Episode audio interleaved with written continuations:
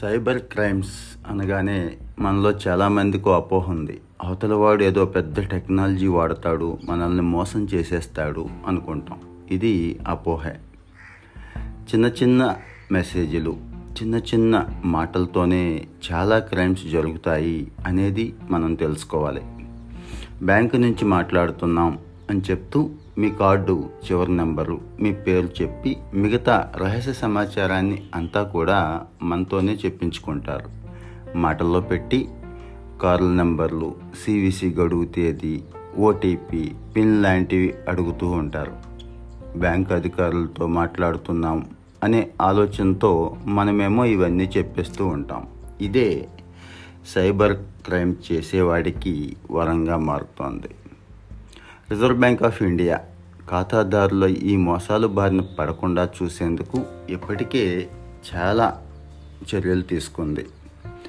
చాలా రకంగా అవగాహన కార్యక్రమాలు కూడా నిర్వహిస్తోంది. పేపర్లో నిరంతరం ఈ సైబర్ క్రైమ్కి సంబంధించిన వార్తలు మనం ఎంత జాగ్రత్తగా ఉండాలి అనే దాన్ని కూడా చూపిస్తున్నారు.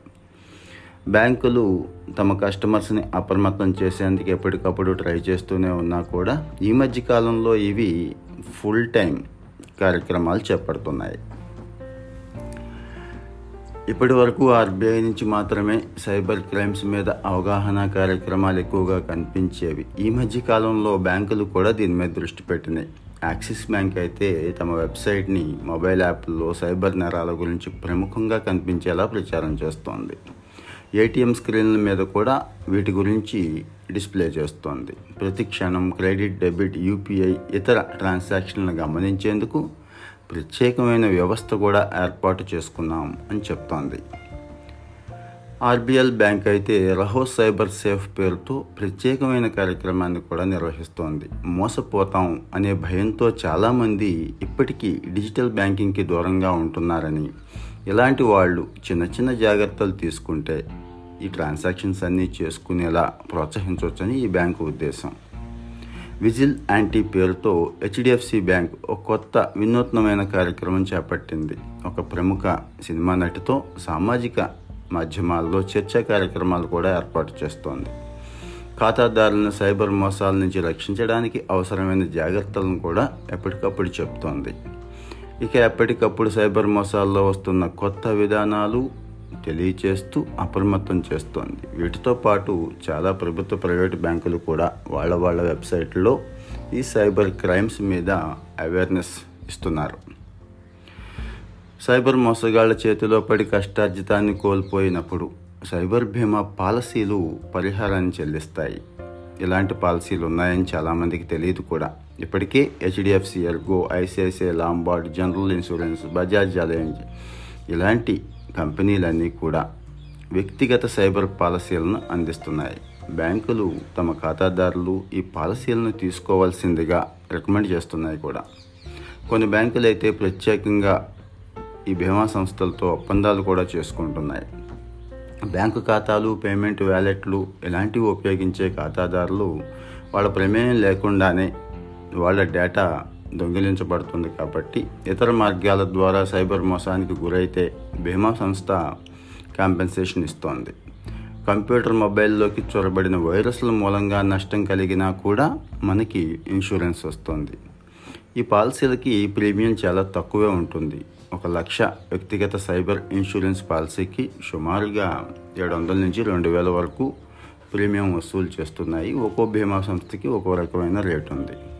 మోసం జరిగింది అని గుర్తించిన పద్నాలుగు రోజుల్లోగా పోలీస్ స్టేషన్లో ఫిర్యాదు చేస్తే ఎఫ్ఐఆర్ ఆధారంగా క్లెయిమ్ చేసుకోవచ్చు. ఇప్పుడు చాలా బ్యాంకులు డబుల్ లెవెల్ సెక్యూరిటీని పాటిస్తున్నాయి. కేవలం ఓటీపీతోనే లావాదేవీలు పూర్తయ్యేలా కాకుండా కొన్ని అడిషనల్ డీటెయిల్స్ కూడా అడుగుతున్నాయి. అనుమానం వచ్చిన లావాదేవీలపై వెంటనే ఖాతాదారుడిని ఫోన్లో లేదా ఈమెయిల్లో కాంటాక్ట్ చేస్తున్నాయి. కస్టమర్ యాక్సెప్ట్ చేస్తేనే ఆ లావాదేవీ పూర్తయ్యేలా ఏర్పాటు కూడా చేశాయి. డెబిట్ క్రెడిట్ కార్డులను ఎంత మేరకు వాడాలి? ఆన్లైన్లో వినియోగించుకోవచ్చా? ట్యాప్ అండ్ పే సౌకర్యానికి అనుమతి ఇలాంటివన్నీ కూడా యాప్లో ముందే ఇవ్వాల్సి ఉంటుంది. ఇక సైబర్ క్రైమ్స్ బారిన పడొద్దు మన జేబు ఖాళీ చేసుకోవద్దు అనుకునే వాళ్ళు ఈ చిన్న చిట్కాలు ఫాలో అయితే సరిపోతుంది. అన్నిటికీ ఒకే పాస్వర్డ్ అనేది ఎప్పుడూ సరికాదు. ఆన్లైన్ బ్యాంక్ ఖాతా మొబైల్ యాప్లకి ఖచ్చితంగా ప్రత్యేకమైన పాస్వర్డ్ పెట్టుకోండి. అధీకృత యాప్లు అంటే అథరైజ్డ్ యాప్లు ఎప్పుడూ కూడా డౌన్లోడ్ చేసుకోండి. కానీ అనధీకృత యాప్లు అనాథరైజ్డ్ యాప్స్ ఉంటాయి. అది ప్లే స్టోర్లో కావచ్చు యాప్ స్టోర్లో కావచ్చు. ఇలాంటివి డౌన్లోడ్ చేసుకోవద్దు వీళ్ళ మాయలో పడవద్దు ఎక్కువ రాబడి వస్తుంది అనే ప్రకటనలు నమ్మొద్దు. ఈ రిటర్న్స్ బాగా వస్తాయి కదా అని ఆశపడొద్దు. వీటిని బాగా పరిశీలించాకే ఇక్కడ ఇన్వెస్ట్ చేయాలి. మీకు డబ్బు రావడానికి ఎలాంటి క్యూఆర్ కోడ్ని స్కాన్ చేయాల్సిన అవసరం ఉండదు. క్యూఆర్ కోడ్ స్కాన్ చేస్తే డబ్బులు పంపిస్తాం అని ఎవడైనా చెప్తే అది ఖచ్చితంగా మోసమే.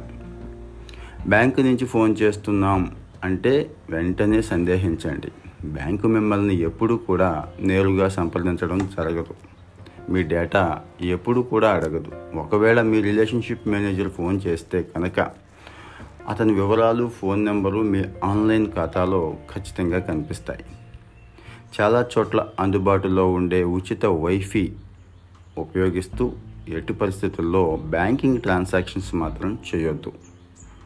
పేమెంట్స్ కోసం మీ మొబైల్ డేటా మాత్రమే ఉపయోగించడం సేఫ్ సైడ్ సో మిత్రులారా మీ డబ్బు పోకుండా ఉండటానికి సైబర్ సెక్యూరిటీ పరంగా తీసుకోవాల్సిన జాగ్రత్తలు అన్నారు కదా?